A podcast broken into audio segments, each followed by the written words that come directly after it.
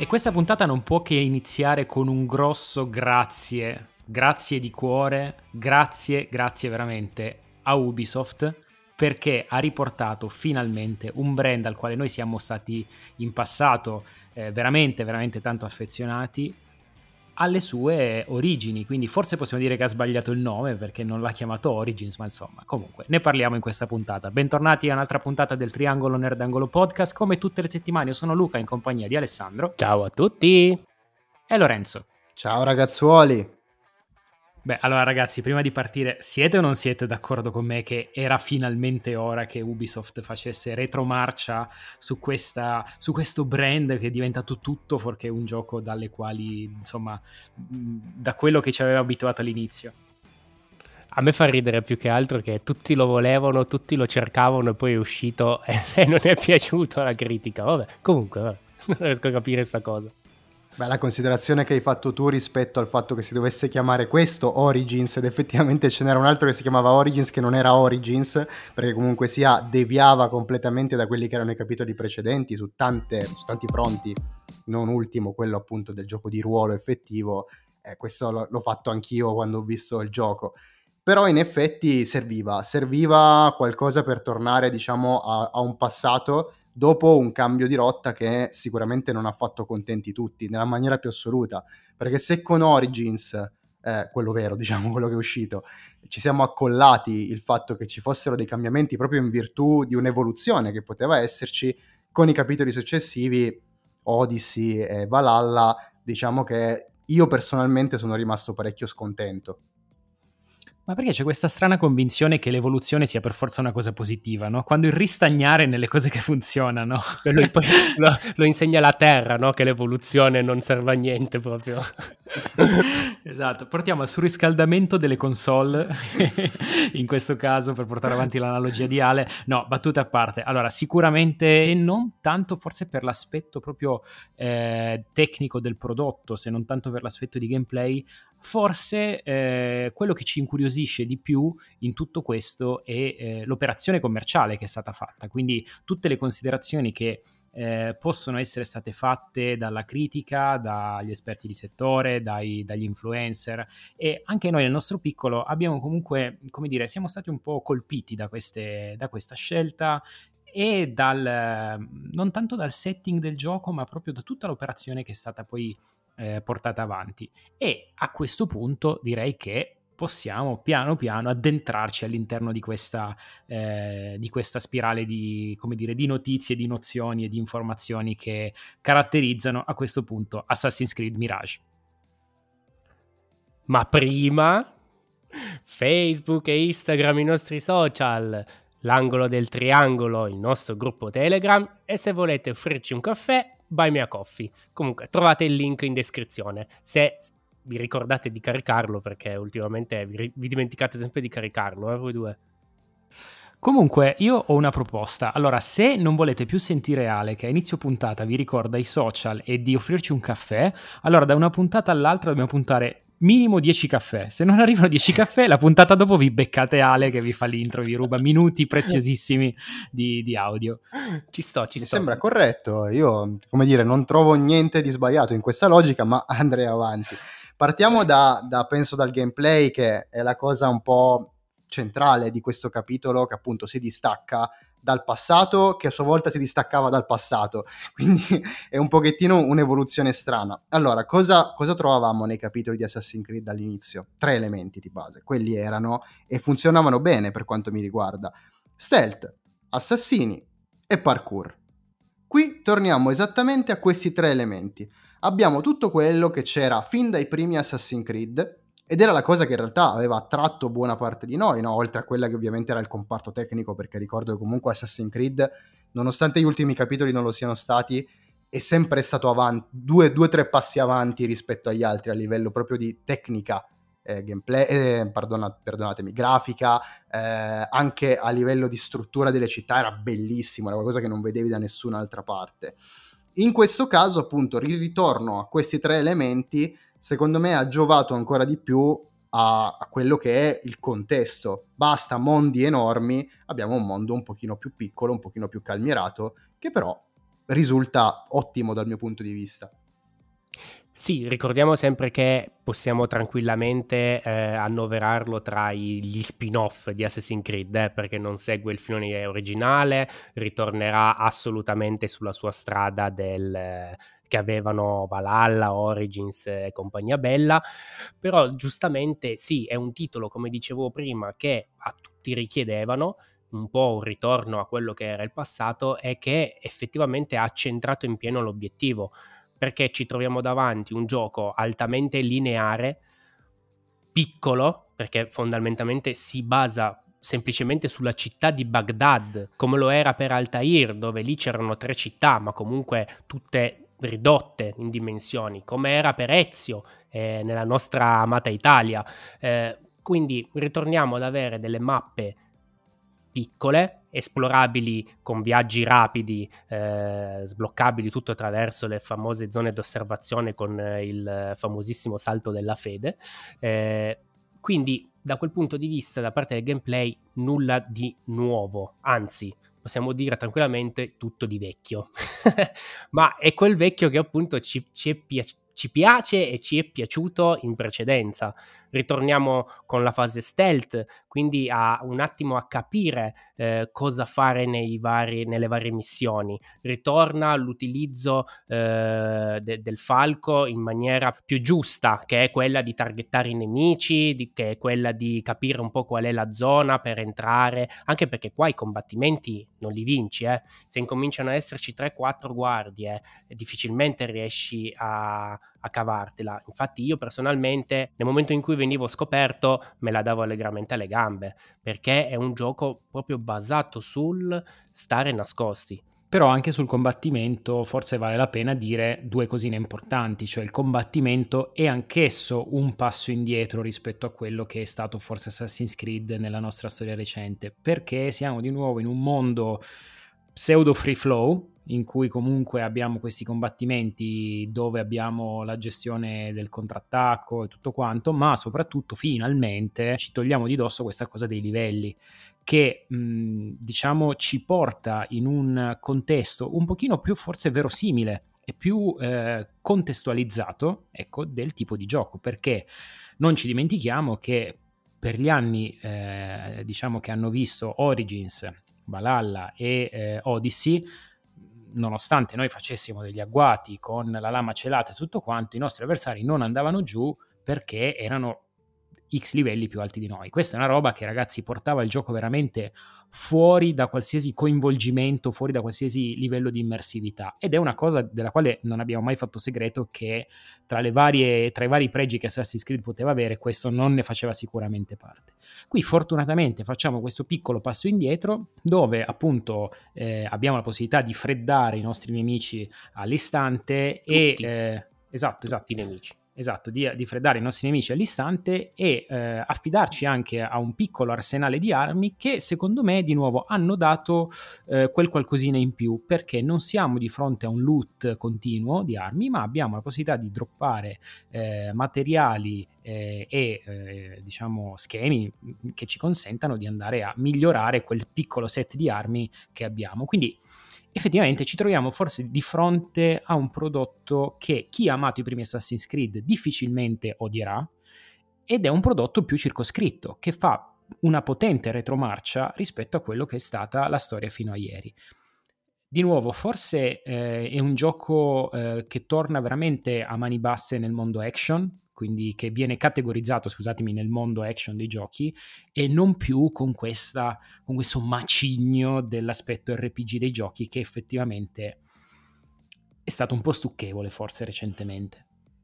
Sì, è stato divisivo. Poi, per carità, io mi permetto di dire una roba sulla difficoltà. Sono d'accordo con Ale, cioè un gioco comunque sia, ovviamente quando parlo di difficoltà parlo rispetto alla serie di Assassin's Creed, mediamente impegnativo, perché anche prima in realtà c'erano dei momenti in cui la difficoltà non era bilanciata, parlo dei primi capitoli di Assassin's Creed. Ricordo in Assassin's Creed 2 che tu effettivamente col coltellino potevi gestire 15 persone, poi ricordate questa cosa, cioè con questo c'era il contrattacco, ti attaccavano uno alla volta, tu col coltellino e questo gioco di mani fantastico riuscivi a gestire veramente chiunque, anche in esercito. In questo caso no, perché effettivamente ci sono più di tre persone, ti massacrano, ti legnano.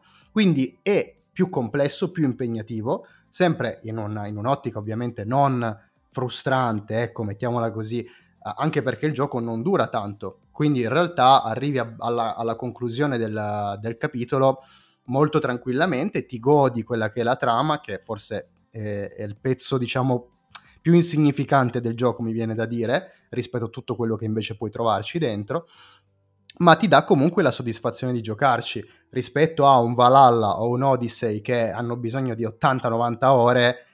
Oddio, è una boccata d'aria fresca, ragazzi. Però non è da, da, sottovalutare la trama, perché è una trama che serve da collante. Questo, questo è proprio un titolo che è servito per unire eh, la vecchia trilogia con la nuova trilogia. Cioè è quel chiodo no, che mancava per eh, appendere il quadro. È, ecco. il, è il what if del, del, dell'universo di, di esatto, perché comunque unisce, eh, ovviamente eh, Mirage fa parte di una storia eh, con Valhalla, cioè quindi sono legati, anzi addirittura io all'inizio Mirage doveva essere addirittura un DLC di Valhalla, poi hanno cambiato completamente direzione in Ubisoft, hanno fatto questo titolo meno male direi, però effettivamente è una, stor- una storia che unisce quello che era e quello che è Assassin's Creed, quindi le- è una trama che per quanto lineare è liscia, perché veramente è è linearissima la storia e anche il gioco lo è, eh, no, non ti dà quella sensazione di, eh, di smarrimento o, anche solo di veramente ti cadono le braccia no? quando apriamo una mappa Ubisoft perché ci abbiamo mille punti a schermo, mille segnalazioni, mille punti interrogativi. Qua no, qua abbiamo le indagini anche qua poi parliamo, parliamo di come sono state strutturate le missioni, eh, perché hanno fatto veramente un lavoro egregio, cioè nello snellire quello che è tutta l'interfaccia. Eh, ci sono le missioni e basta. Secondarie non, non, sono visibili a schermo, le devi selezionare, quindi non hai mille puntini. Ci sono le, le solite casse, le, i soliti punti di osservazione, sai, le solite pagine di libro che devi andare a, a scoprire per aggiungere pezzi alla storia e nulla di più tu continui per la tua strada ed è una cosa veramente che apprezzo tantissimo in questo capitolo, eh, tantissimo perché non ti perdi, non ti perdi in questi mondi che poi risultano in, in alcuni momenti vuoti. Qua abbiamo la città, abbiamo la città abbiamo poi l'esterno della città che si estende in lande ovviamente un po' desolate, qualche accampamento, ma il fulcro del gioco è tutto lì, è tutto tra quelle mura. Mura, tra virgolette, al 90% scalabili, quindi ritorna di prepotenza al parkour. Se posso dire una cosa sul parkour, però, non so se avete avuto la stessa sensazione, tutto molto figo, ma non siamo arrivati ai livelli del parkour di Unity perché io ricordo che il parkour migliore era quello, quello, più fluido in assoluto, era quello di Unity. Qua non lo so, ogni tanto ho avuto la sensazione che ci fosse qualche incertezza nei, negli scambi, magari un pochino ha, più. Ha paura, Basim. Ogni tanto ha paura. paura. Soffre di vertigini, capita. No, sono d'accordo con te, Lu, in realtà, ma secondo me sai che cos'è? È solito, il solito discorso del voglio fare un gioco più gioco o voglio fare un gioco più bello da vedere perché è il movimento dei personaggi. Io trovo che sia bellissimo, le movenze sono molto belle in questo Mirage. Uh, dall'altra parte Unity era molto più giocoso da questo punto di vista, era tutto più fluido, sembrava più plasticoso, più giocattoloso da un certo punto di vista. Quindi vabbè, è una scelta, per me opinabile, ma è comunque una scelta. Dall'altra parte sono d'accordissimo con quello che dice Ale invece, cioè non solo non ti perdi Ale, ma non ti mette l'ansia vedere 8000 punti a schermo che dici, boh, basta, non li completerò mai nella vita, perché tanto non ho solo questo da giocare. Il, e qui mi spiace, Zelda Docet, cioè avere una mappa scarna vuol dire che tu le cose le devi andare a scoprire. Se le scopri, a quel punto vieni, come dire, a conoscenza del fatto che esistono e a questo punto fai tutto quello che devi fare per completarle, ma altrimenti non sei distratto da quella che è la tua main quest molto semplice ma estremamente efficace dal mio punto di vista. E poi tra l'altro vorrei un attimo tornare sul discorso delle, delle, indagini e delle missioni. Hanno fatto una cosa carina che è quella praticamente eh, di strutturare le missioni principali in indagini. Vengono fuori dei punti interrogativi che non vengono scoperti fino a che tu non trovi degli indizi. Tutto quello che devi fare è appunto cercare nelle varie zone attraverso appunto l'aquila, attraverso il parlare con alcune eh, particolari magari mercanti eh, origliare, quindi metterti lì seduto sulla panchina e ascoltare quello che dicono i passanti e da lì poi si eh, prende forma quella che è la quest principale, la missione che tu devi fare e questa è una cosa che ho apprezzato molto.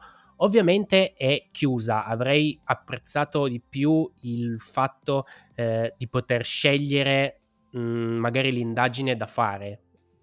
Qua pur- purtroppo è quella, cioè prima fai l'indagine su uno, poi fai l'indagine su un altro e non puoi saltare e lo rende tanto lineare, fuori fin troppo da quel punto di vista. Però ho apprezzato molto come eh, hanno scelto di rendere la quest principale appunto più, più facile e anche gradevole all'occhio. E al cuore. Comunque sia, eh, ragazzi, mh, sapete che in questo podcast noi parliamo di videogiochi, ma parliamo anche spesso di industria e mi sembra corretto in questo senso valutare anche quella che è stata l'accoglienza che ha, che ha, riservato questo videogioco in particolare. Abbiamo detto quanto Assassin's Creed sia stata una serie divisiva nella, nella sua storia. Uh, c'è chi ha apprezzato una cosa, c'è chi ne ha apprezzato altre. Io mi sono ritrovato ad amare, per esempio, Assassin's Creed Origins, odiare Odyssey e Valhalla, per esempio, mh, mm, che sono molto vicini tra di loro, paradossalmente. In questo caso, l'utenza e la critica, come hanno accolto questo videogioco? In maniera estremamente mista abbiamo un, una media di votazione che se volessimo, come dire, spalmarla da 1 a 10 saremmo intorno al 7, ecco. Eh, un voto molto tiepido per un videogioco comunque sia prodotto da una grandissima casa di, di produzione. Io vi dico sinceramente, temo che come al solito ci sia, ehm, ci sia la volontà di valutare il videogioco sulla base di quelli che sono tutti gli elementi accessori che dovrebbe avere nella concezione generale. Sulla durata. eh, capito? Bravo, sì, sì, ma anche, anche, sulla durata, no? Cioè, tutto quello che dovrebbe avere il gioco. No, ma questo gioco ha un obiettivo molto specifico, cioè quello di dare a un pasto, diciamo, ai vecchi fan della saga, dal mio punto di vista, eh, un gioco che comunque sia ritorna alle origini. Quindi ha piccole, piccole novità, anzi quasi nessuna novità, però sono tutte cose che rimescolate nella, nella forma di Mirage, secondo me, sortiscono un grande effetto. Non capisco perché bisogna dare a un gioco del genere 3.5 su 5 piuttosto che dare 70 su Metacritic, cioè lo trovo veramente un po' un accanirsi sinceramente su un gioco che oltretutto, e qua anticipo un punto parli, di cui parleremo tra poco, ha un prezzo calmierato ragazzi, non è a 70 non euro. Non ho capito, meta che? Meta cosa? No, beh, diciamo che probabilmente il, il voto, questa adesso non voglio spararla grossa, però diventa quasi impossibile non fare un paragone con quelli che sono stati Assassin's Creed più recenti, sotto tanti punti di vista. E apro e chiudo parentesi, forse non l'abbiamo detto. Comunque, l'aspetto tecnico del gioco non ha assolutamente nulla da invidiare a, alle produzioni che abbiamo visto fino a, a, qualche tempo fa. Abbiamo sempre la solita scelta eh, grafica, performance, insomma, è sempre il solito. Tra l'altro, anche su, su One S, scusa se ti interrompo, e la cosa mi ha stupito che anche su One S si può scegliere appunto se qualità o prestazioni. E infatti non ha assolutamente nulla da invidiare ai, diciamo, ai, ai fratelli maggiori, se così possiamo dire. Quindi, chiusa la parentesi sull'aspetto tecnico, eh, un titolo del genere eh, che arriva come un, in un certo senso un fulmine a ciel sereno in un, in, un, in un, anno in cui, in un momento in cui tutti si aspettavano il prossimo Assassin's Creed eh, grosso con le, le caratteristiche che, della trilogia appena, appena passata un paragone è inevitabile. Quindi probabilmente, e chiudo, torno un po' al punto, vo- i voti che abbiamo visto non sono solo stati magari eh, dettati da, da, quelle che sono, diciamo, le caratteristiche del gioco preso per fatti suoi, ma forse anche un po' quello che in un certo senso qualcuno si aspettava di vedere. Io, ripeto, mh, mm, ho trovato un titolo assolutamente eh, gradevole, assolutamente giocabile, assolutamente godibile sua, nel suo essere circoscritto e il prezzo, per tornare un po' a quello che diceva Lorenzo, ci troviamo davanti a un'operazione che forse, io adesso parlo personalmente, ma io assolutamente non mi aspettavo. Cioè non mi aspettavo di vedere una casa come Ubisoft che ci propone un titolo possiamo definirlo AAA, se mi viene da dire, no? Nel senso che comunque siamo davanti a una produzione con, tutto, con tutte le proprie caratteristiche. Non so se arriverei a chiamarlo AA, eh, però comunque un titolo di questa fascia ha un, uh, un prezzo assolutamente calmierato perché sono 50 euro tondi per un, pro- per un prodotto del genere, ma non solo, con la possibilità ulteriore di andarlo a giocare tramite Ubisoft Plus, che al costo di 14 euro ci dà la possibilità di fruire un mese del servizio di Ubisoft. Sì, è l'ennesimo 17, abbonamento. Forse. 17, sì, scusatemi.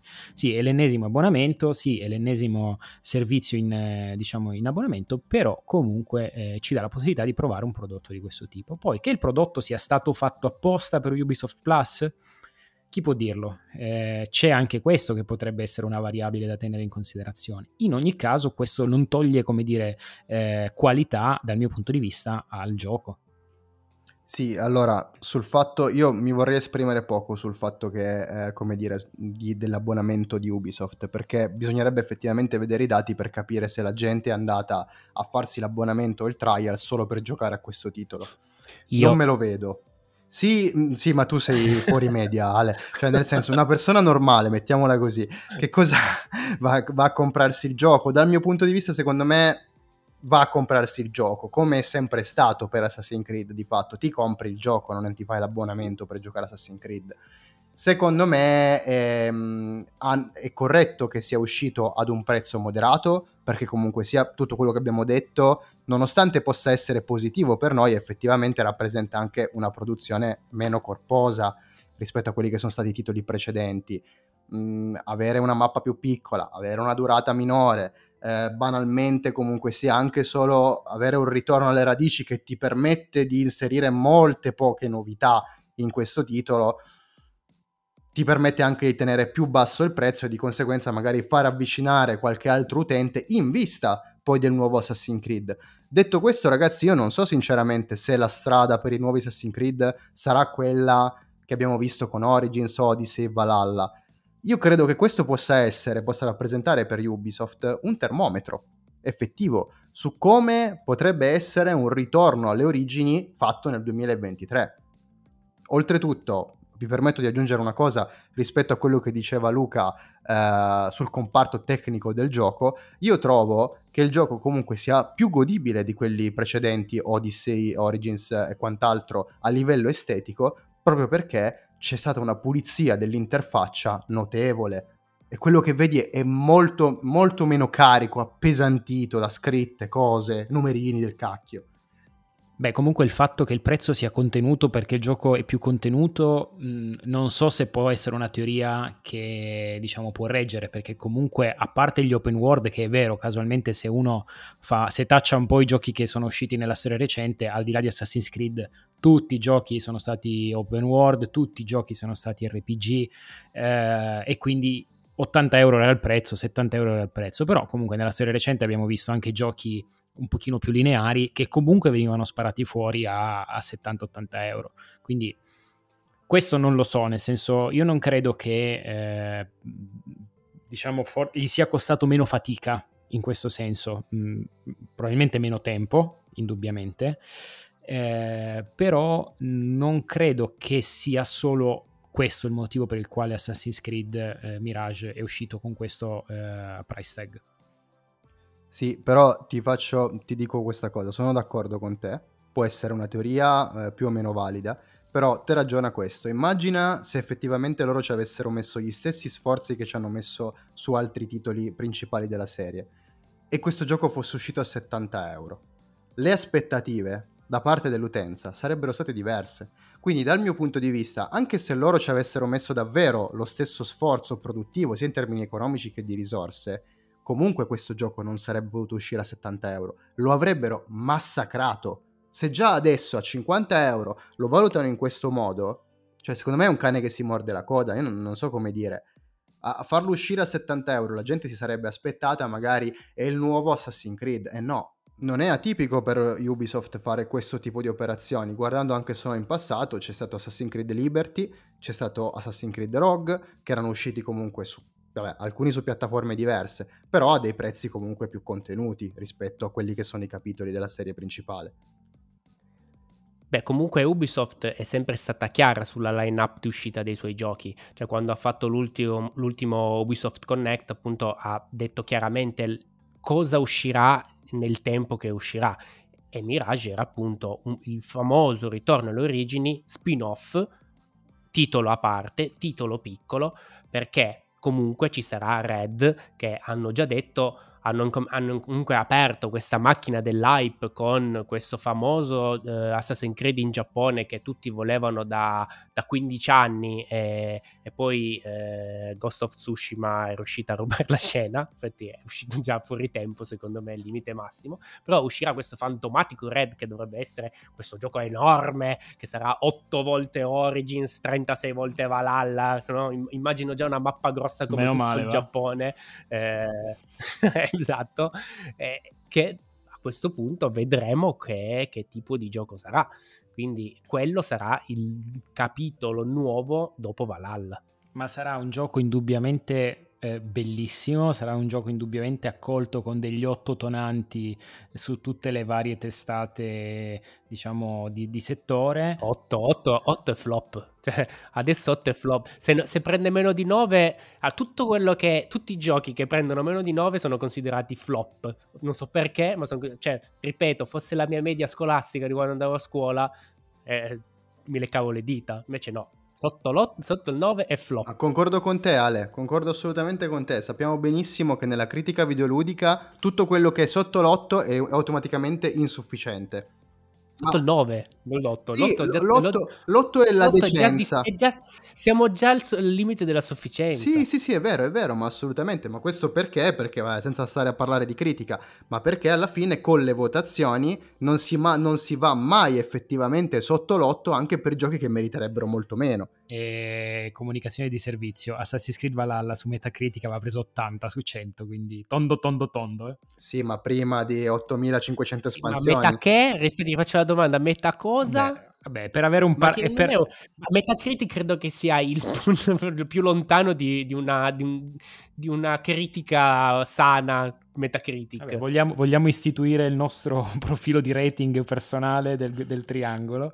Comunque... Il nostro profilo di rating personale è che non ci sono rating. No, infatti per quello dico un riferimento, diciamo che me possa mettere d'accordo più o meno tutti, eh, potrebbe essere Metacritic. Detto questo, comunque tornando un po' a, a bomba, eh, il prodotto sicuramente si difende a mio parere benissimo, eh, non, non, ha neanche più la scusa del prezzo perché a questo punto di nuovo con un mese di, di, di abbonamento per eh, Ubisoft Plus ci è consentito giocarci tranquillamente e se uno ha un po' di tempo da dedicarci in un mese lo, in un mese lo finisci. lo completa ampiamente. Eh, è un titolo che tecnicamente sì avrà qualche, avrà qualche sbavatura ma comunque si difende bene e non ha nulla da invidiare magari dalle produzioni eh, sicuramente che gli sono vicine in questo senso e io ancora ringrazio Ubisoft perché è un ritorno, un passo indietro che veramente ne avevamo comunque bisogno. E io mi auguro che davvero possa, come diceva Lorenzo, fare un po' da termometro per Ubisoft nel momento in cui dovrà andare a decidere quali meccaniche saranno essenziali per il prossimo Assassin's Creed core game, diciamo, e quali effettivamente possiamo iniziare a ipotizzare forse di farne a meno. Mm, cioè questi skill tree che sono così intrecciati e intricati, lunghi come la muraglia cinese, cioè... Mm, tutti questi, questi, tutti questi numerelli che, che, vanno un po' a portarti fuori dal mood di gioco, tutte queste, queste, queste operazioni RPG ci sono dei giochi che stanno bene nei loro numerelli, ci sono dei giochi che stanno bene nel fare l'RPG, a.k.a. Baldur's Gate, oppure ci sono dei giochi che forse se resi bene, se resi action, senza per forza avere numerelli, ma resi action se fatti bene diventano poi delle robe esageratamente belle e ho una voglia di parlarvi di Spider-Man ragazzi che non, non ve lo sto neanche a dire. Comunque ne parleremo di questa cosa. Ah, ma la cosa che sta meglio di tutti, ed è quello che io mi auguro, è, è, è l'operazione che adesso Ubisoft fa con questo Mirage. Ogni tanto, ragazzi, serve fare un passo indietro per andare avanti. Cioè, per vedere un attimo, avere una migliore visione di quello che effettivamente tu stai facendo. Quindi io mi auguro che davvero tutte le grandi saghe, in realtà, facciano un piccolo passo indietro per capire, guarda, abbiamo sbagliato qualcosa, poteva, poteva esserci effettivamente un modo migliore di evolvere il nostro franchise, perché sicuramente c'era, c'è sempre un modo migliore, ma se non ti fermi un attimo per ragionare, per fare un po' di ozium come, come si usa dire, eh, allora non, non, avrai mai effettivamente una visione chiara di quello che stai facendo. Beh, ma allora ti racconto un segreto, lo stanno già facendo le case, si chiamano remake tantissimi remake. Vabbè, anche il remake. Anzi, no, remastered, scusatemi. Sì, adesso senza cadere nella terminologia, comunque sia, anche no, queste operazioni, capito, esatto, sì, sì, anche queste operazioni, secondo me, sono corrette. Non è magari corretto il prezzo a cui le buttano fuori, quello è un altro discorso. Però comunque sia, vanno bene, ecco. E comunque, ragazzi, io direi che ci siamo detti più o meno tutto, se non abbiamo dimenticato nulla, ma non possiamo non chiudere l'ultimo minuto di questa puntata par- se parliamo di un Assassin's Creed e parliamo di Ubisoft, non possiamo non parlare dei bug che, che ci accompagnano in questa avventura perché ma sapete benissimo che quando noi parliamo di bug legati a Ubisoft lo facciamo col cuore in mano perché fa- è proprio folklore del gioco cioè non è, non è una questione non di sarebbe un gioco Ubisoft esatto, no veramente esatto. perché hanno una un hanno proprio un loro colore, cioè rendono tutto... Esatto, è un modo di pagare tutto sì, loro. Esatto, è fantastico. Quindi oggetti sospesi nel, nel vuoto, persone che corrono a caso, si incastrano, eh, animali in, intersecati con eh, mura. No, è bellissimo, è fantastico, veramente. Ah, io posso dire che invece avete rotto le palle Ubisoft, cioè per, per, carità di Dio, io non posso accettare di vedere in ogni singolo vostro gioco gli stessi bug, perché poi sono gli stessi. Cioè tu prendi un qualsiasi gioco di Ubisoft, trovi le stesse criticità, che sia Ghost Recon, che sia Watch Dogs, qualsiasi roba. Cioè basta, ragazzi, fate dei giochi normali, vi prego. Non come Skyrim che dopo 15 remake e iterazioni abbiamo sempre gli stessi bug, cioè e qui purtroppo o per fortuna non, eh, non, siamo da meno, nel senso che comunque qualche sbavatura, qualche incertezza c'è, ma come spesso e volentieri capita nei giochi di, questo, di questa caratura, quindi quando comunque sono giochi abbastanza ampi, dove si muovono un sacco di cose, dove puoi interagire con un sacco di cose, questo non è, non è inusuale. Però, ripeto, con tutta la trasparenza di questo mondo, quando si parla dei bachi di Assassin's Creed, lo faccio veramente, veramente con, col sorriso sul,